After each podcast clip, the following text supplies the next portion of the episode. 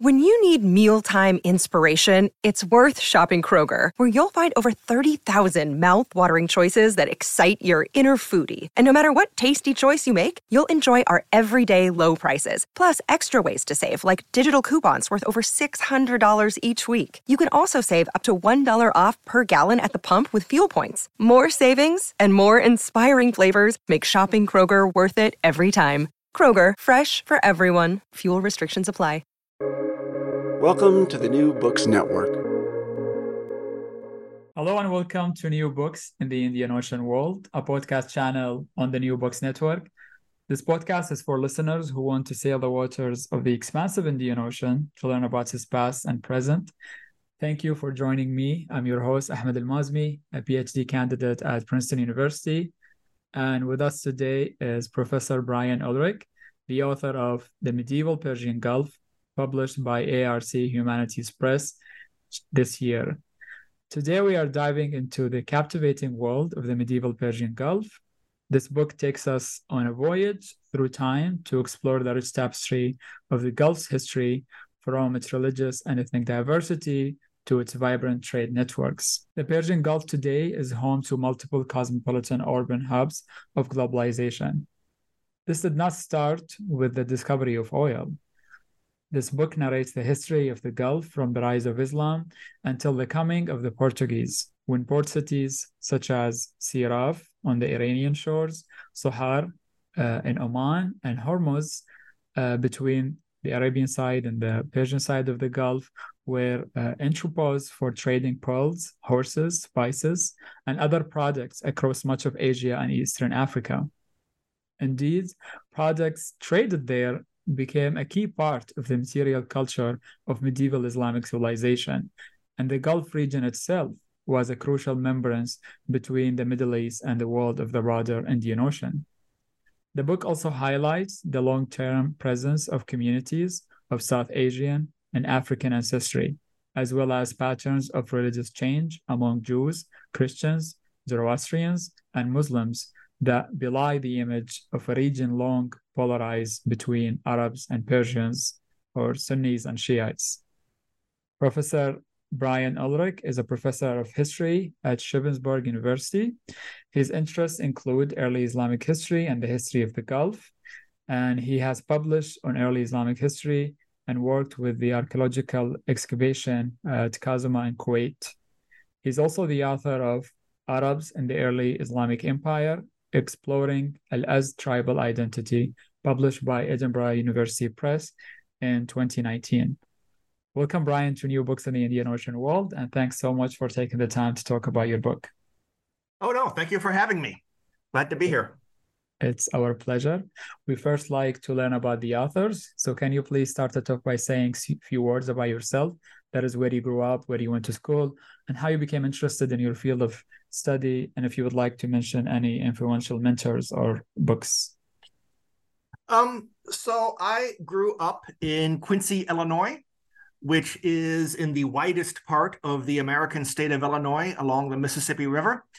Uh, you know, partway between it's in the Midwest, uh, between St. Louis and Chicago, that broad expanse. And I went to college at a place called Quincy University that was weirdly only four blocks from my house. I tell people that I went to college closer to home than I went to kindergarten, uh, just the way the neighborhood worked out. And while there, I did become a history major after intending to major in English. And they didn't really offer any Middle Eastern history there. Uh, it was, they only had three history professors on the faculty but I had developed an interest in the Middle East through two channels. One is that uh, growing up in the town, I did know some people of of you know different descents, one of which was Middle Eastern, and it kind of clued me into really the existence of that region. And also, I liked the pre-modern world uh, more than modern history at that stage. And so I was interested in the Roman Empire. I was interested in um, medieval Europe. And ultimately, at some point, I realized that the medieval Middle East was much more interesting to me than was medieval Europe. I, I, want to be careful because I, have learned enough about medieval Europe and the modern approaches. I don't want to. I don't want to uh, demean the culture, particularly of late medieval Europe.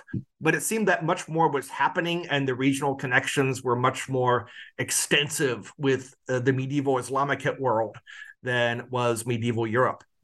And then I had decided I wanted to try to go to graduate school and enter uh, higher education and this was in the late 1990s. I graduated from college in 1999. And I was looking at different fields to go into. And from the history standpoint, uh, the two that were most interesting to me were actually the Roman Empire or the medieval Middle East. And in making my decision, I actually decided to be practical uh, because one of the transferable skills you were going to get. And in those days, uh, Arabic was not widely taught uh, as it is now. But obviously, I would learn Arabic in graduate school. There were programs that would accept you to, to the doctorate without having started Arabic yet or Persian. And I, real I, I figured that Arabic would be a more transferable skill than would Latin. and so I, you know, it's sort of a, you know, what happens if if the academic track doesn't work out. And so I focused on the medieval Middle East and I really haven't looked back. In graduate school, uh, again, you start learning Arabic in graduate school, uh, at least, you know, I did at the University of Wisconsin in those days. And we had a conversation partner who was a native speaker, and my conversation partner was from Oman. And she kind of clued me into uh, the culture of Oman and its seafaring connections and so on. And she, she gave me a little book about it. And this is a part of the region that I hadn't fully realized existed. Um, also, there, so my advisor was Dr. Michael Chamberlain, and I also worked closely with Dr. David Morgan, uh, who's a historian of the Mongols. Dr. Chamberlain does more Ayyubid Mamluk stuff, but Andre Wink was there, and so they had a study of the Indian Ocean, and it was in his book actually that uh, or his his his the first volume of his Al Hind, the making of the Islamic world, that really fascinated me. Um, I actually first got interested in the tribe of al Azd, which became central to my first book, uh, my dissertation, and then later my first book that you mentioned, Arabs in the Early Islamic Empire, because of Andre Wink's interpretation of them as this major commercial diaspora, even though I wound up going in a different direction and not fully agreeing. But um, the the idea of the Indian Ocean and the Persian Gulf in general never quite left me. And this even kind of extends to the present nowadays because uh, even though I entered as a medievalist, when I did my kind of travel and graduate school for language programs, I spent a summer in Jordan, a summer in Morocco, a summer in Egypt, uh, and then a couple of years um, elsewhere in the region. I, uh, I that's when I really became seriously interested in the modern world and its history. Um, that you know some headline driven stuff but like looking at what was around me seeing all the legacies of you know different historical events and so on uh, that that the interest came up to the present and that kind of applied to the gulf as well uh, so in terms of background i guess that's my intellectual journey and how it connects to the persian gulf um, I don't know what to say next. Uh, thank you for sharing all of that. It gives us an idea of why you became interested in this time period, but also the region. Mm-hmm. moving to the book, you opened the book with an incident that happens in 2003. The American animation studio DreamWorks released uh, an, uh, for an intended summer uh, blockbuster uh, uh, uh, a feature called Sinbad Legend of the Seven Seas. And uh, one movie preview described it as virtuously set in the Mediterranean and voiced by none but Brad Pitt. Can you elaborate on why the Gulf region has uh, often been uh, misunderstood uh, and how its rich history gets oversimplified in, in much of uh, media, but also scholarship? Uh, so, how does your survey uh, in this book tries to correct some of these misconceptions and introduces the readers to the nuanced history that uh, forms a precursor to the present Gulf? Well, it always surprised me that a book like this didn't exist. We have books on the Indian Ocean as a whole, and we have books on other bodies of water connected, uh, well, to Europe and North America. So, you know, you've got the Seas and History series from Routledge that talks about the North and Baltic Seas in, in, in one of its volumes. Uh, but Persian Gulf studies, particularly the pre modern period, seems to have been neglected. And I think part of the reason is a perception that uh, there aren't as many sources through which to write about it. A lot of what actually is done is via archaeology. Uh, Dan Potts, whom I think is currently at the study of the ancient world, is is somebody who has written the occasional book chapter in in general uh, volumes of, of Persian Gulf history, which are mainly edited volumes. Um, and I felt like this had to come into existence for that reason. You talk about the Sinbad movie, movie, and I think that was partly just kind of a, you know, the particularly the environment of 20 years ago. It was the same year as the U.S. invasion of Iraq, and they may have wanted to to move it to Greece. They may have thought that audiences would relate more to ancient Greece or whatever. But I actually remember when this was happening, and it was like, you know, man, you're completely erasing the heritage of what Sinbad is uh, to connect it to Greece. It was just like ridiculous. Um, and I, I, think that kind of some of that perception is still out there, though there are some other there are some other Sinbad uh, media presentations, like you know films or or TV shows or whatever that have a, a more Middle Eastern setting. Um, but um, you know. Uh, in in terms of introducing the Gulf region, um, I think it's a region and the whole Indian Ocean world in general is, is ripe for entering more into the, the popular uh, consciousness. I know that even in terms of, of publishing, you have uh, Shannon Chakraborty's recent book, um, The Adventures of Amina al Sirafi, which is sort of epic fantasy, swords and sorcery set in the Indian Ocean world. And I think you know scholarship has gotten a little bit better. I, I noticed you know some books uh, that are written with a modern focus are, are starting to be more attentive to the fact that there is a deeper history to the Gulf's global connections, but it there are it, it's still not everywhere. I read a political science book this summer that was published in 2020 or 2021 and it included uh, or the idea that the Portuguese arrival to, at Hormuz ended the Gulf's uh, ended the Gulf's isolation from the broader world of globalization, or some such phrasing.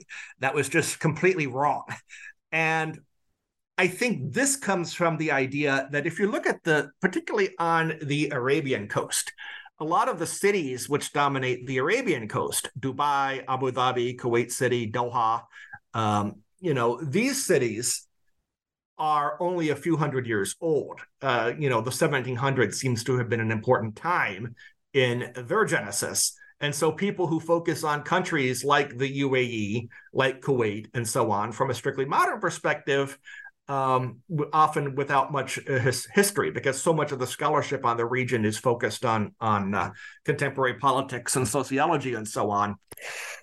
Because those Gulf cities themselves are so new, they don't realize that there is a broader regional heritage that that is kind of like the precursor for like where where does you know the the existence of Abu Dhabi itself come from? Why are people starting a port city uh, here on you know by these salt flats of the Persian Gulf, and and why does it have a mixed uh, Indian Arab population with and Persian population? Uh, so these issues kind of need. Uh, they just need, I think, more of a push, and I think they need to be made more accessible because this is this is a problem. You know i talked to somebody who who was you know trying to work on these issues and he found that the region like you know he would have wanted to talk more about the region's earlier history but it was also so fragmented and he wasn't sure how to navigate the maze of different interpretations at different times and references to sources and so on. And so this book was conceived as basically what is the what is the current state of our knowledge of the persian gulf with regard to these specific themes of globalization of the diversity point um, both the, the ethnic diversity and kind of how the religious history unfolded and to again just make it just make it more accessible for uh, interested readers both academic readers who aren't themselves scholars of the specific time and place uh, but also uh, anyone else who who you know has it assigned in a course or or or runs across it you know living in the persian gulf as an expat and wondering if there's you know any medieval history to talk about, uh, it can hopefully introduce uh, these kinds of audiences to to the region. Yes, indeed, I agree with you that most of the historiography have shifted uh, our gaze to the early modern and modern periods, and partially that because uh, the different national narratives are not invested in the medieval period because it doesn't really connect directly uh, to the let's say uh, ethnogenesis of certain states. And the medieval period was uh, mainly being written about by people coming from Islamic studies backgrounds or that uh, interested in uh, sectarian conflicts in the region, rather than trying to integrate the, the, the history of the Gulf in the broader region uh, in the medieval period. And you capture that nicely uh, in the introduction when you say those whose image of Gulf history is focused on Bedouin and fisher folk with small settlements along deserted coast will, in fact, find those within. They will also, however, find Christian monks pursuing devotions and well supported monasteries, enslaved people of African origin clearing agricultural land and harvesting crops, small scale merchants with ambitions of becoming great traders, seafarers spinning yarns in cosmopolitan ports, and soldiers of fortune enlisted for defense and conquest. Now, see, as somebody who uh, is from the Emirates, uh, I really did not grow up uh, imagining uh, the past uh, of my own country and region in this way. Uh, it seems that we have Islam and then we have uh, the words of Ridda, uh, uh, uh apostasy, basically, and then history jumps uh, straight forward to the 1970s. Uh, and what happened yeah. in between, it's it's a dark hole, basically. It's nobody has clue about it. Um, so definitely, such a such a survey work is a, a very needed in- intervention and introduction to this period. And uh, before we delve into the chapters, I was going to ignore this part, to be honest, because I feel mm-hmm. too much ink has been spilled uh, talking about it. But something happened recently, and we are talking here on the 22nd of August. I don't know if you're following the news, but um, the Iranian uh, foreign minister in, in, in, Riyadh in Saudi, during a press conference, uh, naturally used the word Persian Gulf. Mm-hmm. And that was picked on by the Arab media, and it, it became a trending uh, hashtag on on X or Twitter, mm-hmm. and mm-hmm. people started debating again for the million times uh, mm-hmm. the name of the Gulf and whether it's an Arabian Gulf or a Persian Gulf, and even other names that the Ottomans use or others have used, pulling maps and references on this question, which amazes me. I thought this question would not die, and it resists uh, it resists being settled. Uh, and uh, you dedicate part of the introduction to talk about the geography and nomenclature, uh, nomenclature of uh, the, the Gulf. Um, how do you think historians should approach this question and doesn't does it really matter or changes the way we approach uh, the region's history i think it matters because it matters to people today I think that particularly when when people call it the Persian Gulf, which I use, I, I kind of talked about this uh, because I gave sort of a, a, history of of how the naming uh, how the naming uh, convention arose. That was based on the work of um, Chelsi Mueller, uh, who wrote about the origins of the of the Arab Iranian conflict. And then, unfortunately, I can't quite remember off the top of my head who wrote the article on the earlier naming naming issues. Um, but uh, you, you know, there's a difference be- with where, where when modern nationalism comes into play, and the label of Persian Gulf is, is taken to mean that this is a Gulf that is somehow owned by um, Iran. That does generate some pushback on the part of uh, Arab states, some of which have definite, you know, territorial disputes over islands and so on. Uh, and of course, you know, at the time, a lot of this was being generated in the mid 20th century. Iran also had a claim to Bahrain. Um, so the fact things get used that way is something that does maybe give it some importance because people make it important, basically. Now, I thought about this because my goal was to communicate. And so I use medieval Persian Gulf because in the United States, that is the term that is always used. And I think elsewhere in the Anglophone world, I, I sometimes see Arabian Gulf more in British and Australian publications. Um, but I think Persian Gulf is still known there. So it seemed again, from the standpoint of trying to communicate this to the general public, I had to go with Persian Gulf. Um, but I don't care uh, in the sense of if, if somebody told me that, well, we want to we want to make a, a, separate edition, for example, this you know won't happen. But if someone were to say, yeah, we want to make a separate edition with the title "The Medieval Arabian Gulf," I would find that you know reasonable. Uh, it's not really where where my interest lies uh, in, terms of the book, and again, I'm I'm sympathetic to the fact that people have strong opinions about it. Um, and I, you know, historically, like I say, the word, the name, the name, uh, uh, something, some version of Bahr al Fars or, uh, or you know, that is is more common. Um, but it doesn't mean what some people take it mean today. Just like you know, uh, when when talks about the Arabian Sea, uh, that's not necessarily a sea that's dominated by Arabs.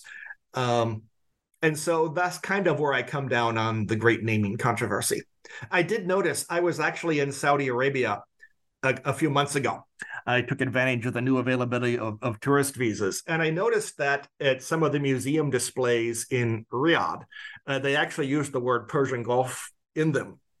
Uh, I think this is in the Saudi Arabian National Museum. So there's that. Uh, interesting, yes. And it's important to take into account uh, the, the approach also of, of, of people who lived in the medieval period and how they viewed mm-hmm. their geography. It was Persian to them because it will lead to Persia, and it was an Indian uh, sea to mm-hmm. them because it will lead them to India or to China or to uh, East Africa. And based on that, they named these uh, bodies of water, right? Yes, yes, yes. I mean, your main port in in a lot of this period is Siraf, and that is this part is the port of Persia, so to speak.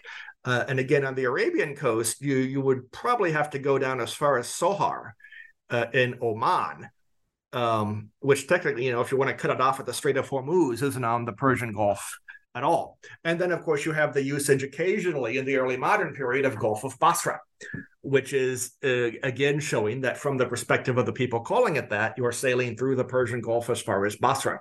So it's kind of a different naming convention uh, to what people are, are thinking about today. Right. Uh, and just uh, talking a bit about geography, because not many of our listeners would be familiar also with the region. Uh, can you just give us a, a, brief sketch about the geography of the Gulf? What we are talking about exactly? Um, I'm not sure quite. I mean, you're talking about the body of water that has Iran on one side and the Arabian Peninsula on the other. And it's kind of like, you know, um, Iraq, of course, has, you know, the small, co- very small coastline there. And then you've got uh, the Strait of Hormuz is a very narrow entrance where the Musandam Peninsula kind of juts out of Arabia this is about on the border between the United Arab Emirates and Oman. But a lot of people, when they talk about it, and I follow this convention as well, also include what is sometimes called the Gulf of Oman or Sea of Oman, uh, which is then between Oman and the southern coast of Iran, and where Muscat and Sohar are. So you have this sort of political geography and nomenclature. The Arabian coast is fronting it mainly with deserts and salt flats. Um, you do have some, you know, the various oases like Hofuf Oasis, and uh, you know, um, uh, that's the main one actually on the Arabian coast. Um, and then the Iranian coast has mountains very close to the sea, so you don't have um, you, you, your your port cities on the Iranian coast, such as Siraf, tend to be on very very narrow coastal plains, and you're coming down from the mountains toward the sea. So that is the physical geography of it. Thank you for that. Uh, unlike the Gulf, which is quite shallow, the history of the Gulf goes further back in time, even to the Sumerians onward, uh, making it one of the oldest uh, bodies of water in terms of historical documentation. Uh, I'm not going to ask you to go all the way back to the Sumerians, but mm-hmm. uh, the book starts, uh, let's say, between late antiquity to the beginning uh, of Islam, moving on to talk about the religious and ethnic landscape uh, in Arabia. Uh, and on the so in talking about the diversity in the region in the first two chapters, we have an understanding that Arabia was diverse in terms of different uh, monotheistic and non-monotheistic religions, and also uh, was inhabited not only by uh, people who call themselves Arabs. So, can you introduce us to the diversity uh, of the Gulf during uh, the early uh, centuries of Islam? yeah, sure. And this I divided into two separate chapters, religious and ethnic, because it seemed easier to, to talk about them separately.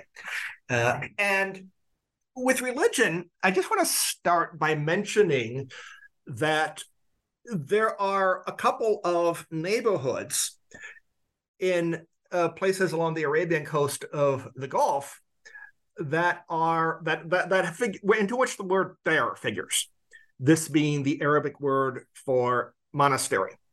Uh, there's one on Bahrain, and I discovered another one on Tarut Island by Al Qatif in, in Saudi Arabia. And this almost certainly goes back to the idea that there were Christian monastic communities in some of these places because uh, the Church of the East, uh, which is sometimes inaccurately referred to as Nestorian Christianity, and has you know I I, I won't necessarily here go into all the Christological disputes. Uh, because Christians had these disputes over what is the exact nature of Jesus and his relationship to God, and how does that relate to monotheism and so on. Um, but you know, the Church of the East was an important religious group in the Persian Gulf region during the Sasanian times. Uh, going back at least to the 400s, probably, and 500s, though you'll have some Christian communities there earlier.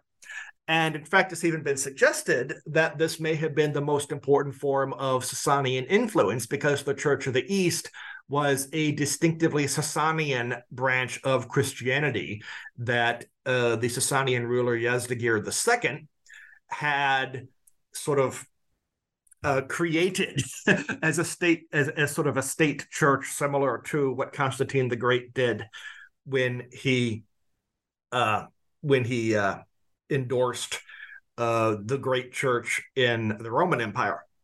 So you have in you have within the uh, you have within the region then lots of Christian communities, and there are a lot of writers that were produced and these would have influence throughout the Syriac Syriac speaking Christian world.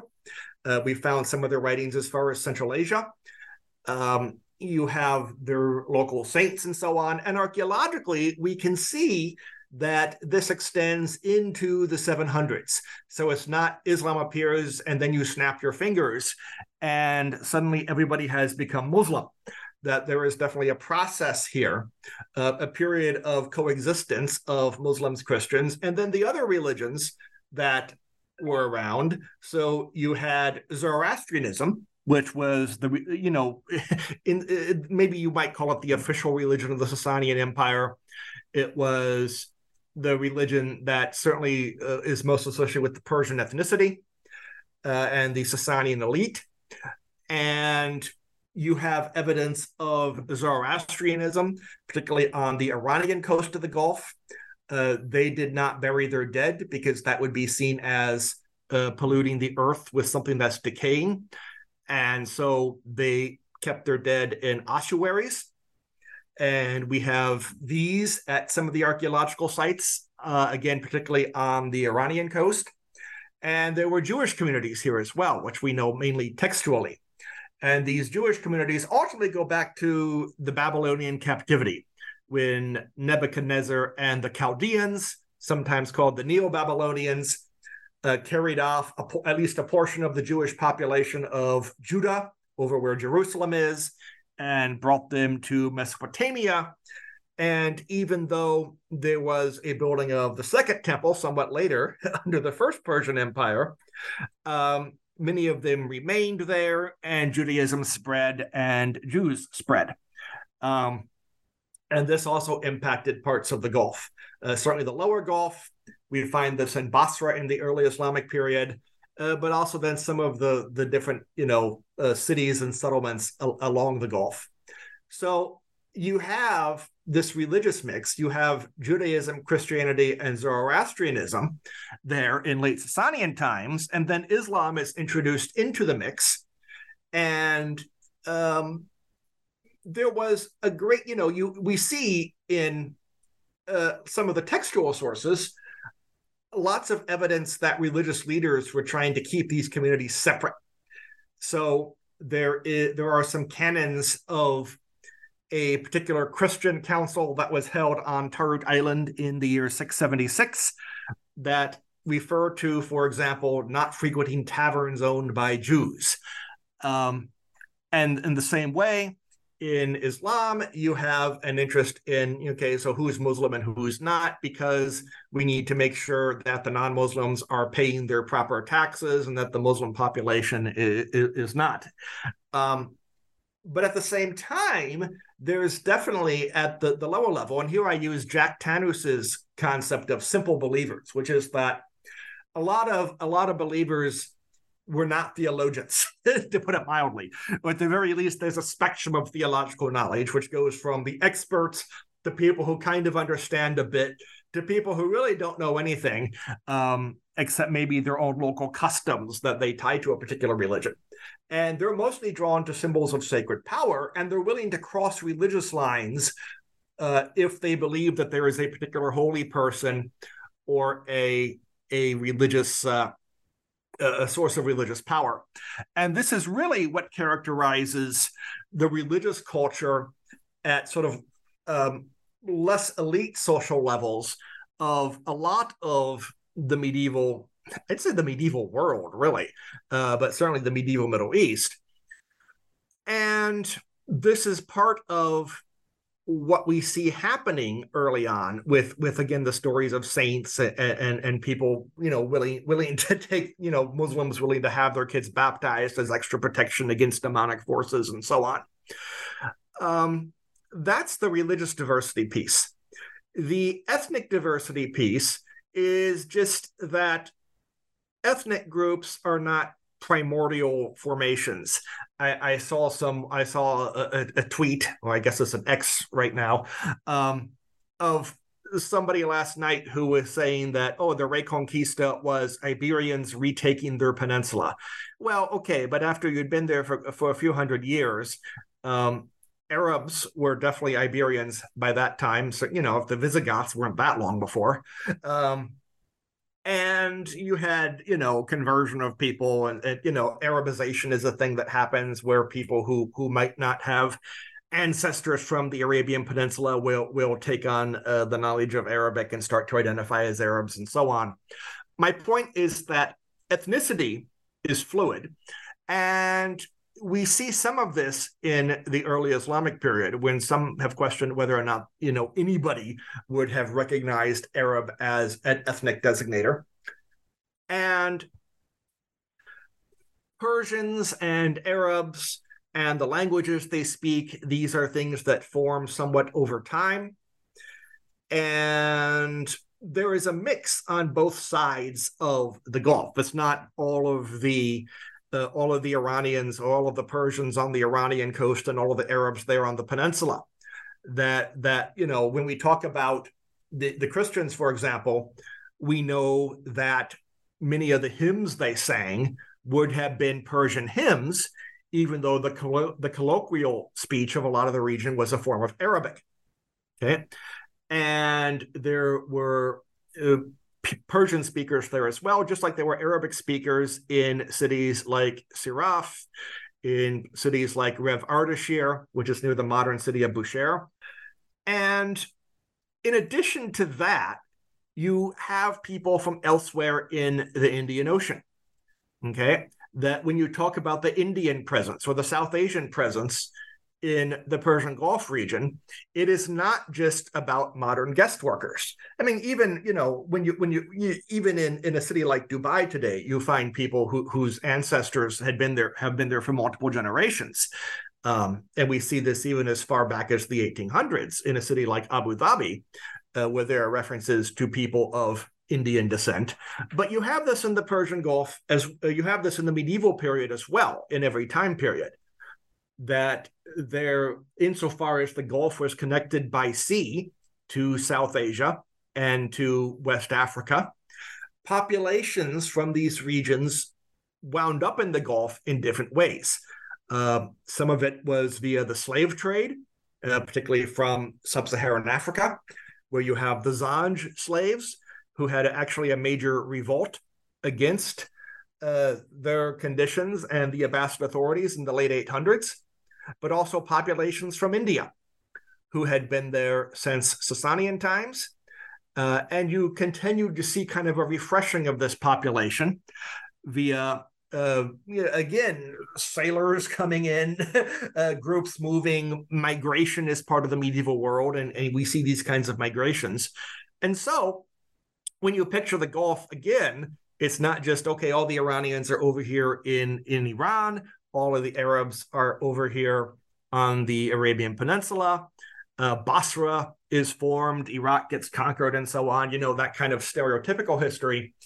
There is a much more complex ethnic picture and much more diversity among the populations that that means that we should look at the modern guest worker phenomenon, you know, not as something that that's new, but as the latest uh, the latest example of long-term trends in the region that probably go back to again, as you mentioned, Sumer, because I know that in ancient Mesopotamia we have we know that there was trade with the Indus Valley, and that the Indus Valley civilization, what is now Pakistan, used weights and measures that I think were from Dilmun which is, sort of modern Bahrain and Eastern Saudi Arabia.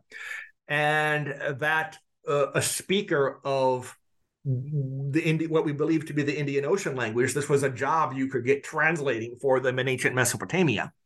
So it, it definitely goes further back than even the medieval period.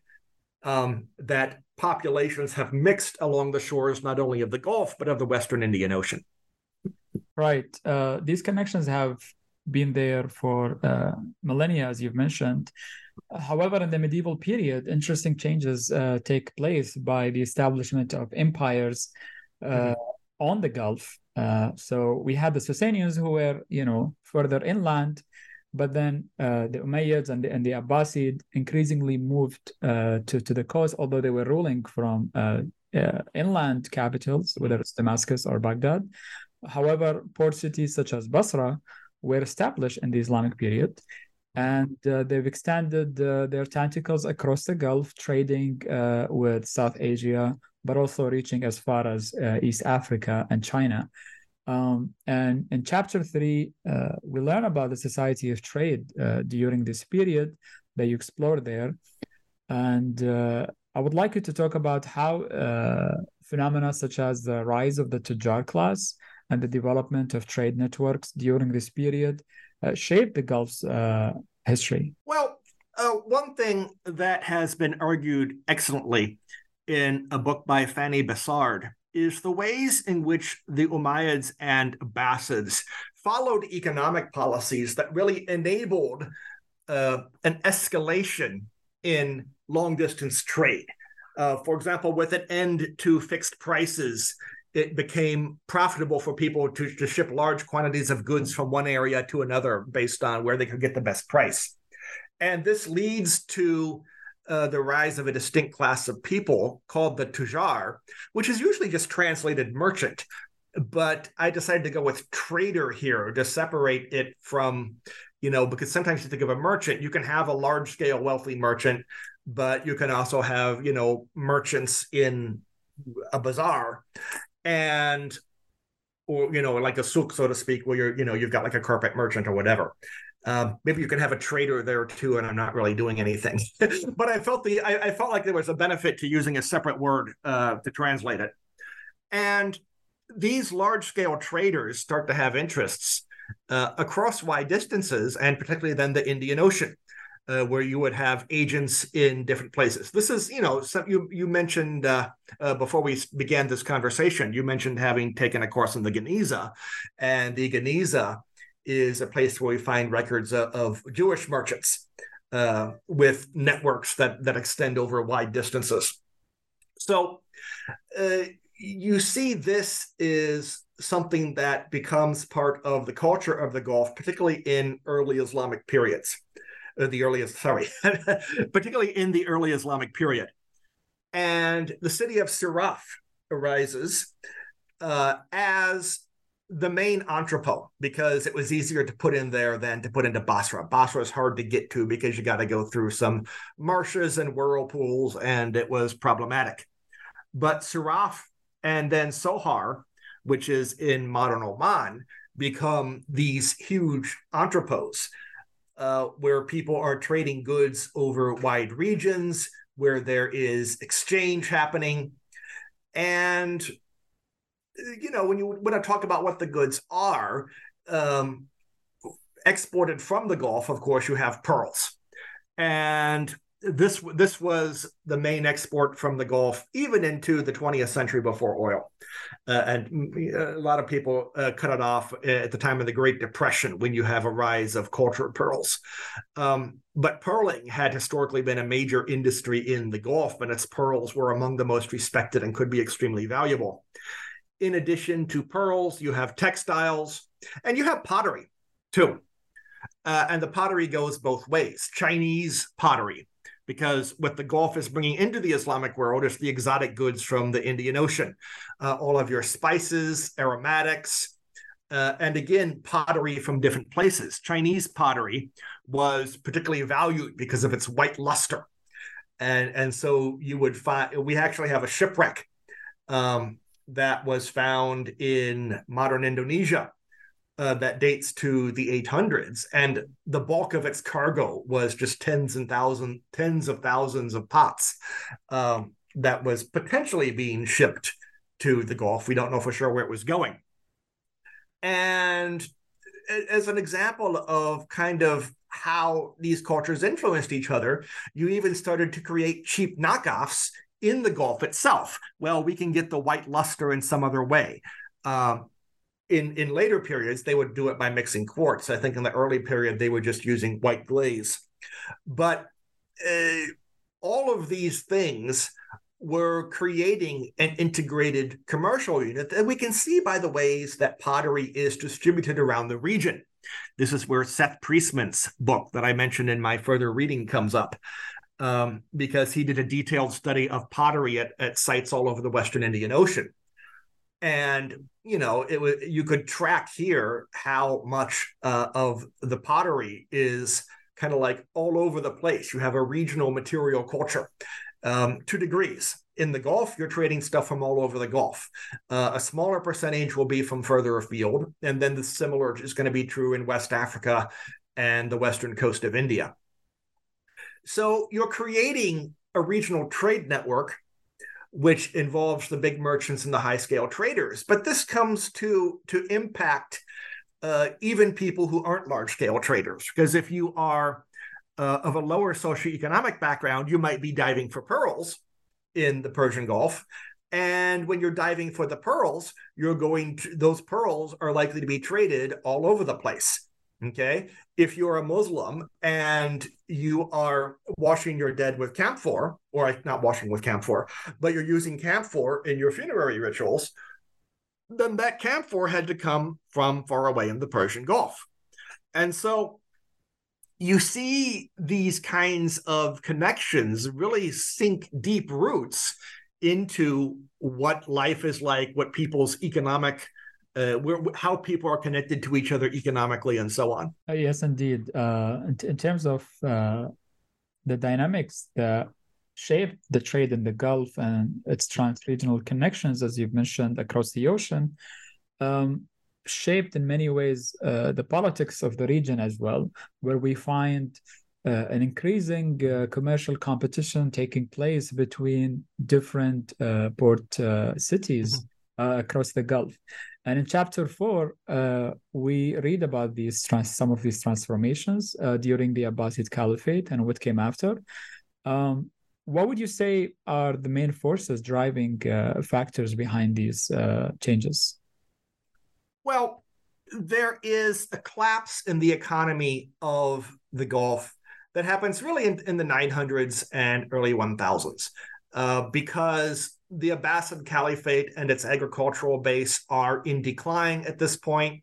There, uh, I mentioned the rebellion of uh, African slaves uh, called the Zanj Revolt that was in the late 800s. And there was a lot of infighting among a group called the Buyids, which was a family confederation that wound up ruling a lot of Iran and Iraq in the 900s and early 1000s. And so with all of this, you see again just kind of a general decline in uh, the Gulf, and at the same time, the Fatimids uh, established the city of Cairo in, I believe, 969. Uh, maybe that's when they took Egypt. I don't know, but anyway, you get the idea. The Fatimids established the city of Cairo, and it moved their base to to Egypt from North Africa, where it had been. So you're seeing a rise in trade in Aden and the Red Sea. Now, this was not a permanent switch that completely replaces the Gulf because we see a revival by the late 11th century. And this is going to come with the Seljuks, who are a family of Turks from, you know, Central Asia. Uh, there was a lot of Turkish migration in the 11th century that may or may not have been linked to broader climatological shifts and they wound up really uh, again uh, following a promotion of trade, uh, following a policy to promote trade in the region. And one branch of the family took a particular interest in what we call the lower Gulf and Sea of Oman. So they are building up uh, Sohar more than it was, which suffers suffers, which undergoes the revival during this period. And they are also uh, working on the caravan trade across Iran to the ports of, again, southern Iran. So you see a revival of trade in, you know, the late 11th century and then the 12th century. And this is where we really start to see more. Well, I guess we start to see earlier. One of the points I make in the book is that historically, the the what has been the major entrepot has Uh, what have been the major entrepôts have come and gone. So we talk about Siraf, but if you're going to go back to the actual origins of Islam, you would have been looking at Rev Ardashir, which is near Bushehr, and at Ubula, which is the site of modern Basra, but used to be an independent city. And both of these were eclipsed by the rise of Basra and Siraf. And Siraf itself declined, and you start to see Sohar kind of ebbs and flowed. That's been a more consistent one. But Kish, which is based on an island, would wind up deliberately trying to take a lot of Siraf's trade and the trade of other regions and form their own commercial empire. Um, and different rulers would then try to control the trade in different ways. But if you're merchants, you know, if, if the situation becomes problematic enough to trade in a certain area, you'll just pack up and move your operations elsewhere. Okay. And so you see this kind of coming and going. And because, uh, unlike a lot of the world, where agriculture would be your most important source of economic surplus. In the Persian Gulf, it really is going to be trade. You are going to, sorry, you're going to try and control that. Now, I know I, I sometimes talk about this when I, I, I'm, I'm teaching, and I always point out to students that trade is ultimately harder to control than agriculture because you can't pack up a farm and move it to a different city. Okay, you can't say, okay, I'm taking all my farmland and I'm going to live in this other country. It doesn't always work that way. um, but you can do that with liquid wealth and movable goods, uh, such as the stuff you're trading for across the Indian Ocean, such as your pearl catch and so on. And so merchants have some say in in terms of where they're going to have uh, the main entrepot. And so the the powers have to create favorable conditions for them. Um, but also again the states can compete with each other by what Siraf did for example is just make the route to Basra. Sorry what Kish did for example is make the route to Siraf as insecure as you can uh, so that the merchants will stop going there and will decide to put in a Kish instead where we will welcome them. Um, and then you try to take over Kish and run it properly if you are maybe an Iranian power. There was a dynasty called the Salgarids. You get in this chapter, you get a lot, you get kind of a steady battery of, of, of new powers rising and new dynasties and so on. And then ultimately this leads to Hormuz, which is my concluding chapter, because Hormuz used their powers as the choke point, uh, again, entering the Persian Gulf. They would ultimately take control of Kish. Um, they would extend their power further up the Gulf and so on, so that they become the big power. And then just like again, all the merchants are like, okay, we're doing business here now, so so let's go here and and and establish our our big markets. Let's you know either live here or have a factor here locally who's going to be running our business. Um, you know, again, the, this is an underlying point is that these entrepôts come and go through a variety of factors, which would include, you know, what the what the the security conditions are like, um, how well you feel you can do business with a particular regime governing you, and you know, environmental conditions don't seem to have mattered that much. Uh, because a lot of these places are brutally hot. um, so you know you talk about nice climate, but everyone just goes up to the mountains in summer if you can afford it. So, right, with, with, the exception of maybe Siraf's earthquake, which yes, uh, yes, yes, which led to the demise of Siraf. Uh, it's well, really... it, it, led to a decline. I don't think it was the complete demise uh, because you continue to see Siraf existing. Um, but it wasn't rebuilt to the same extent as before. Yes. It was like a decline in stages. Yes, and, and it's really fascinating to to follow this cycle of the rise and fall of different ports from the north mm-hmm. to the south and back again in the early modern period. Basra picks up again with the day trade, and the story goes on. Um, and uh, you would think that the the uh, the development of trade and uh, the increase in surplus would lead to the emergence also of a new class of maybe uh, we can call them intellectuals uh, who would foster uh, uh religious scholarship, but also uh, all sorts of scholarships in the Gulf region.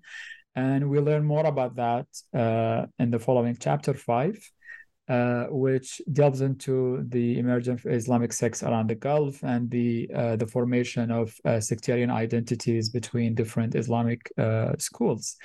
Um, how would you read that history, but from the perspective of, uh, let's say, to think of that period and this phenomenon of, of, of the, the, the, the, the emergence of sects in the Gulf as a period of uh, an intellectual renaissance of some sort that uh, fostered uh, the production of manuscripts and uh, patroning them and patroning scholars uh, around the region who penned uh, dozens and dozens of, of these manuscripts uh, uh, introducing uh, let's say their faith and defending it and and their and and the in consequence uh, really fostering a culture of learning. Uh, would you agree with that statement? Um partially partially. Because it's true you always need some sort of patronage or some sort of financial backing some sort of financial surplus that's going to allow some people to become religious scholars and to support the culture of religious learning. But I don't think this is completely new in the later medieval period because you had to have the same thing supporting the monasteries and that culture of learning earlier. And we see examples in the Syriac texts of you know people donating date groves and and uh, the proceeds of Indian Ocean trade to monasteries, and uh, certainly in Oman, um, you had the rise of what becomes Ibadism uh, fairly early, uh, to the extent I even put it in my in, in chapter one because it was a, a, an important part of the Gulf religious landscape from an early period.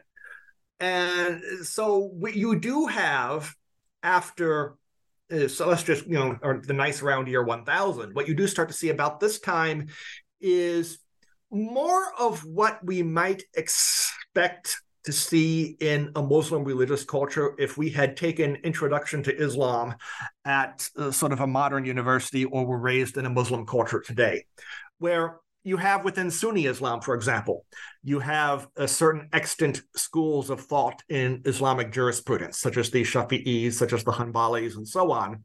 And we start to see evidence of them existing in uh, this particular region uh, at this time.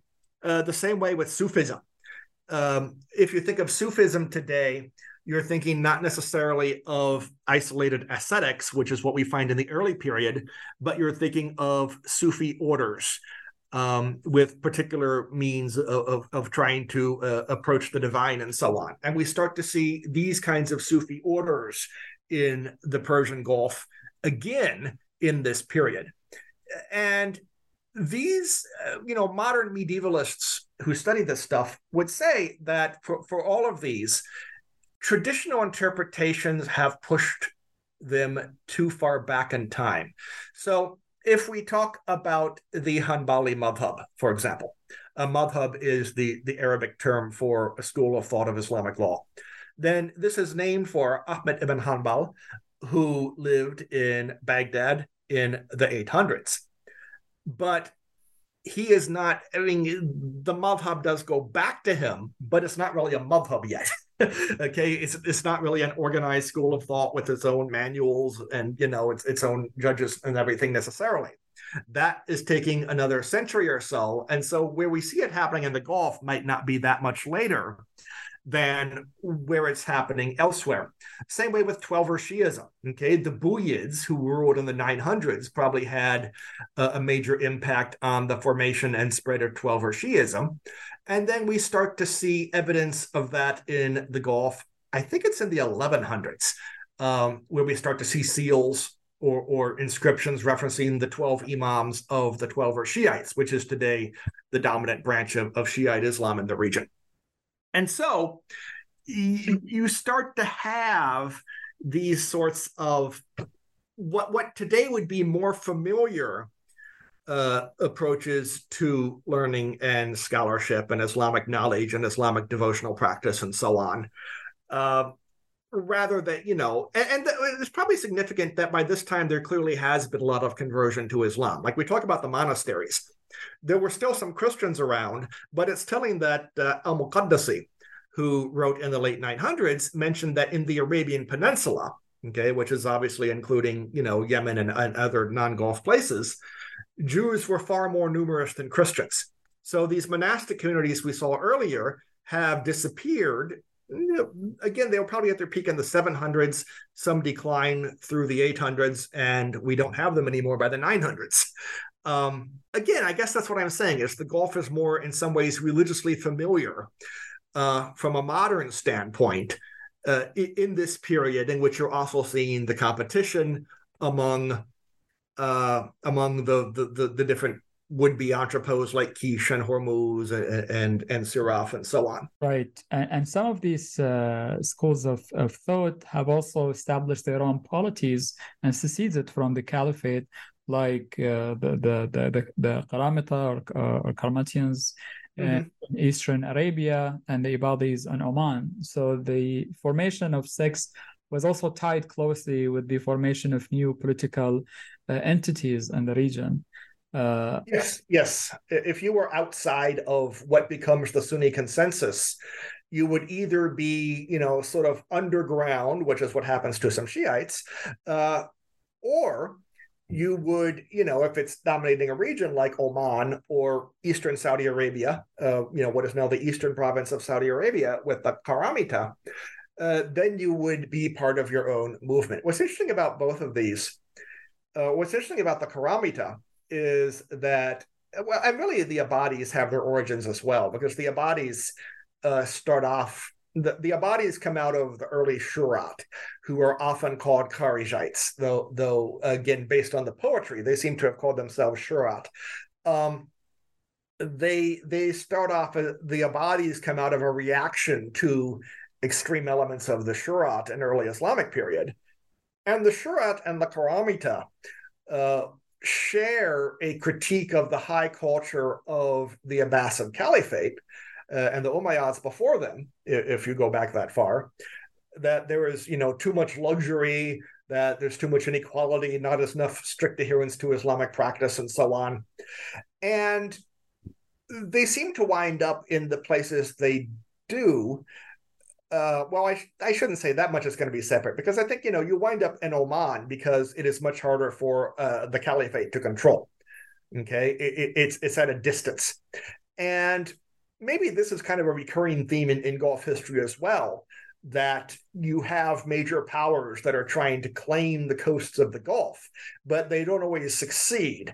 Uh, and I would even take this back to the Christian communities, because one thing we see a lot in the Church of the East sources in Syriac is that the central authorities in Mesopotamia and even in Fars were trying to control uh, this particular Christian province along the Gulf, and a lot of the peoples, like the lay elites and the monks there, were like, "Yeah, we're good. We can do our own thing without your interference," um, which, which, would continue even until some ways into the Ottomans.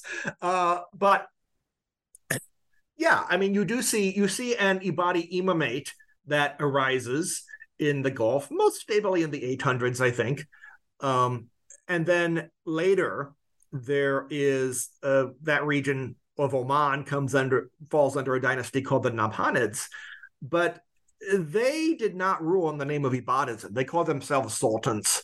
Uh, and this is why we don't know much about them because they're largely left out of accounts of great Ibadi states.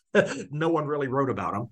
Um, so I guess, like I say, you're, you're, you're talking about the links between religions and polities, and I, I think there is some there that that uh, sort of like particularly in the early stages, if you're starting a new messianic movement or a new puritanical movement, uh, or, or just a new movement with a particular interpretation of Islam, you you would you could wind up starting a state, but it doesn't necessarily it doesn't necessarily stay that way. Right, and and the case of Hormuz might be uh, the counterpart to that, uh, as we find in chapter six.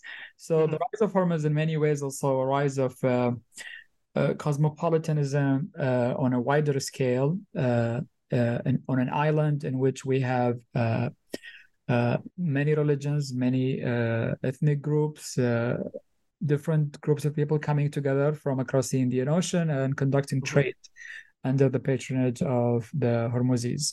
Uh, so, who are these Hormuzis, and uh, in what way their history really captures uh, the transformation of, of the medieval Persian Gulf into the early modern period?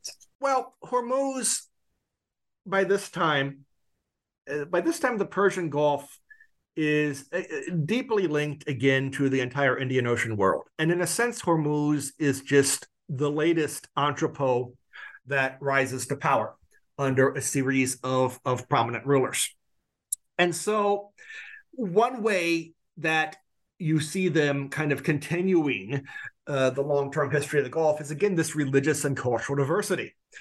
That you know, there's a Jesuit priest uh, whom I talk about who commented that God was worshipped on four different days in in Hormuz because you had the Jews, the Christians, the Muslims, uh, the Zoroastrians have dropped out apparently at this point, uh, but then also uh, the Hindus okay which i'm not sure they would have called themselves hindus at this stage in hindu history um, but again that was that was the term that he that was used uh, by our sources talking about it. So people from india basically. So with this you see the continuation of the long distance trade and that ethnic and cultural diversity.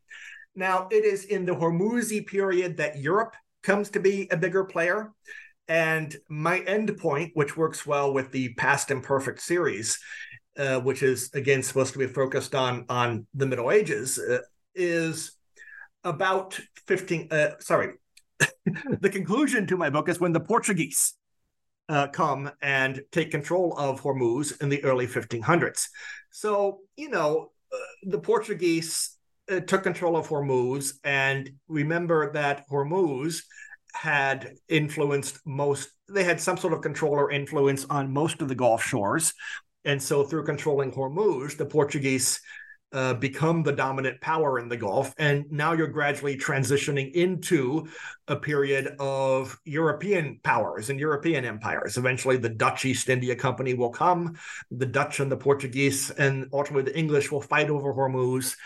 And eventually, Hormuz will decline, and uh, Bandar Abbas, which is on the Iranian coast, will rise. Um, so it's again this sort of ongoing uh, ongoing story of um, the constant is long distance trade and the cultural influences, the diversity of people that come with that.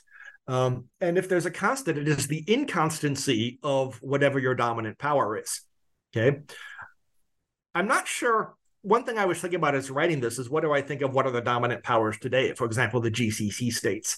Uh, I think that maybe the modern system of nation states means that you know you, you might not see Kuwait City, for example, decline into obscurity and be replaced by I don't know Khafji. Uh, I don't think that's going to happen because I think that in the modern world, um, I think the modern states just have more staying power than a lot of their pre-modern counterparts. Uh, but of course, we will wind up seeing what happens in you know come come back in 2500 and see what the, the next 500 years is like. All right. It's all this question of scale i guess and, and how far back and forward in time you would like to go. Yeah. Uh, i would like to ask you since you've worked on the Azd tribe uh, mm-hmm. and, and, i want to juxtapose this question with another question about scholarship the Azd have been uh, described by some Arab poets uh, in pejorative ways because of mm-hmm. association with the sea, right? Mm-hmm and uh, juxtaposing that question with uh, the, the, the, scholarship in, in Middle Eastern studies and Islamic studies or medieval uh, uh history uh, in, in, the region and the position of the Gulf within that scholarship. Um, do you think there are parallels here to be drawn between how, uh, let's say, the Arabs from the you know capitals of the, of the Arab worlds perceive the Gulf? and uh, how historians have uh, included and excluded the Gulf uh, from their view of medieval history? No, that's an interesting question because we talked earlier about the construction of ethnic identities. And I mentioned, for example, that uh, some scholars now are even saying that, well, you know, nobody in uh, say the early 600s would have called themselves an Arab, that, that the ethnicity is largely a creation of the Islamic period. And as it gets created, it is created largely based on Bedouin imagery.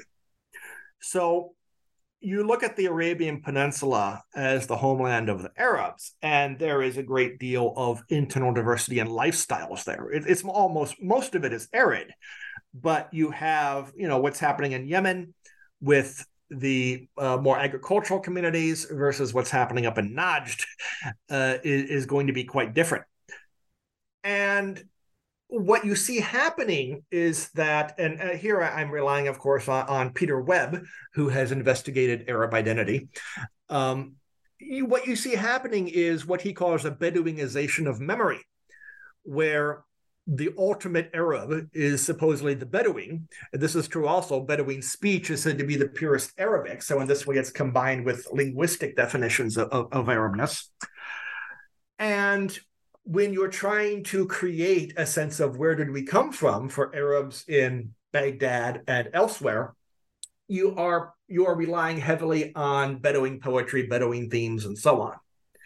When I was working on my al Azd book, I was I was struck by how much less poetry by Azdi poets is preserved than say by Tamimi poets, because the Tamim, at least in the 600s, would 500s and 600s would better fit your idea of of nomads. Um, even though of course you had huge settled oasis communities among tamim as well than would al Azd because al Azd would be in the mountains of western arabia in agriculture they'd be in oman pursuing a lot of agriculture in the wadis and of course they would uh, in oman close to the coast you might have also taken up uh, maritime pursuits such as your pearling and these this kind of poetry seems you know assuming they wrote poetry which i think is a safe assumption it doesn't seem to the the, the collectors of the abbasid period don't seem to have been as interested in preserving it. So i think in that sense um yeah it's a very interesting question because right there you talk about you know how did al Azd figure into the broader historical memory? And in arabia well, this is is leading me all sorts of directions because they definitely figure in genealogically and narratively because you have this whole story of the scattering of al Azd, um, which is you know populating. They're used as a connecting link when you're trying to see. Okay, we've decided all the people in the Arabian Peninsula are Arabs. Now, how do they fit together? And the idea of Azd leaving Yemen with the bursting of a dam to go to Oman and all sorts of other places is is, is a narrative that allows you to fit lots of groups into Arabness. Um, but also in terms of like actual sort of like you know what are the battle days of al Azd because you've got these these stories of of pre-Islamic battles there aren't as many for al Azd as you would have elsewhere. And the main source is one that's just based in Oman. It, it's attributed to uh, uh, an Omani al-Awtabi uh, and is called just Ansab al Arab. Um, but you know, you you don't necessarily have as much in in the genealogies and pre-Islamic accounts that are being written in, in Baghdad and Damascus and elsewhere. And similarly, when you think of the main Abbasid period historical chronicles, you don't find as much about Gulf events. Um, Tabari, is always very focused on what's happening in Iraq, Iran, and maybe Syria. And Gay, he famously doesn't say as much about Egypt either. And so is that is that because of the same thing, or is it just that uh, the things the historians were interested in were the religious and political events, and we don't have as many of those happening in the Gulf?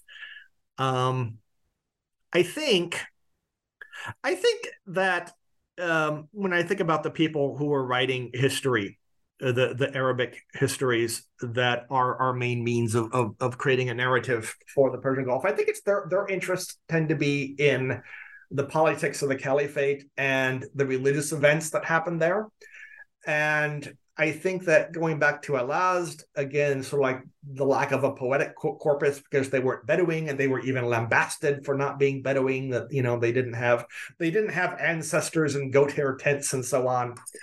Um, I think these are somewhat different, but you're right. It's interesting that they're complementary. Right. I, I guess what I'm trying to say in a nutshell that um, just like the Azd were not considered to be proper Arabs, also mm-hmm. the gulf is, is not proper middle east uh, for the mm-hmm. historians until uh, arab nationalism comes in and mm-hmm. include the region no. the broader historiography of the arab world um, it could be that could be uh, thank you for this uh, wonderful conversation uh, in which we explored uh, the world of the medieval persian gulf mm-hmm. and Lastly, the book comes with a useful further reading list uh, and a timeline to navigate the major historical events in Gulf history. Uh, and we haven't, uh, we talked a little bit about the sources. Um, if you were to give an advice to graduate students who are listening and interested in pursuing uh, projects uh, pertaining uh, to this period in Gulf history, what are some of the sources they could resort to in exploring?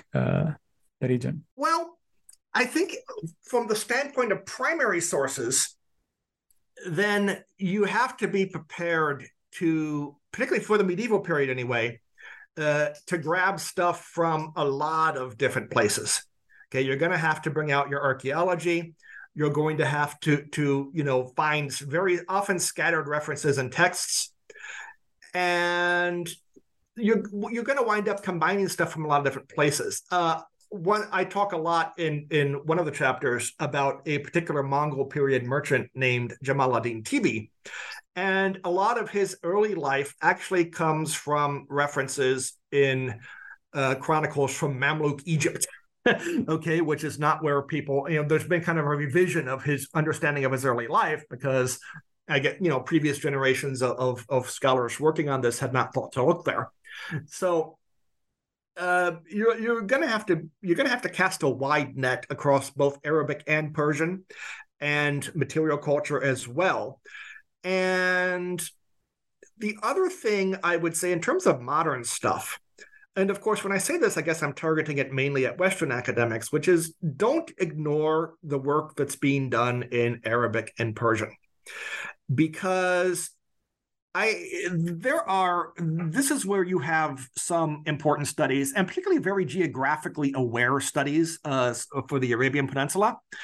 Um, but you, know you, you've got a lot of good work that's been that's been done uh, by Iranian scholars on Kish and Hormuz, by Arabic scholars on various locations, and some of this is connected to you know what is the the origin of the modern GCC states. Uh, you mentioned I, I have worked with uh, the Kazima project um, in Kuwait, which is uh, a mainly archaeological project uh, that is investigating the the early Islamic landscape around Kuwait Bay.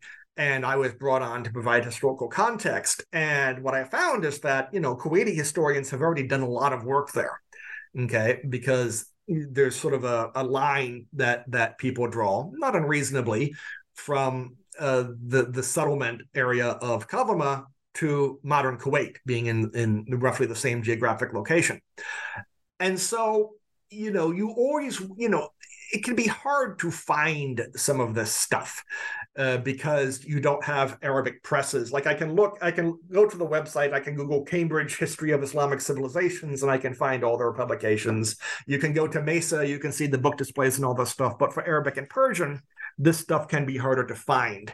But uh, for these topics, uh, it is often worth finding. So that's my other piece of advice. Thank you. That's very useful. And indeed, uh, with the digitization of all of these texts and their availability, uh, you really can cast your your net wider and mm-hmm.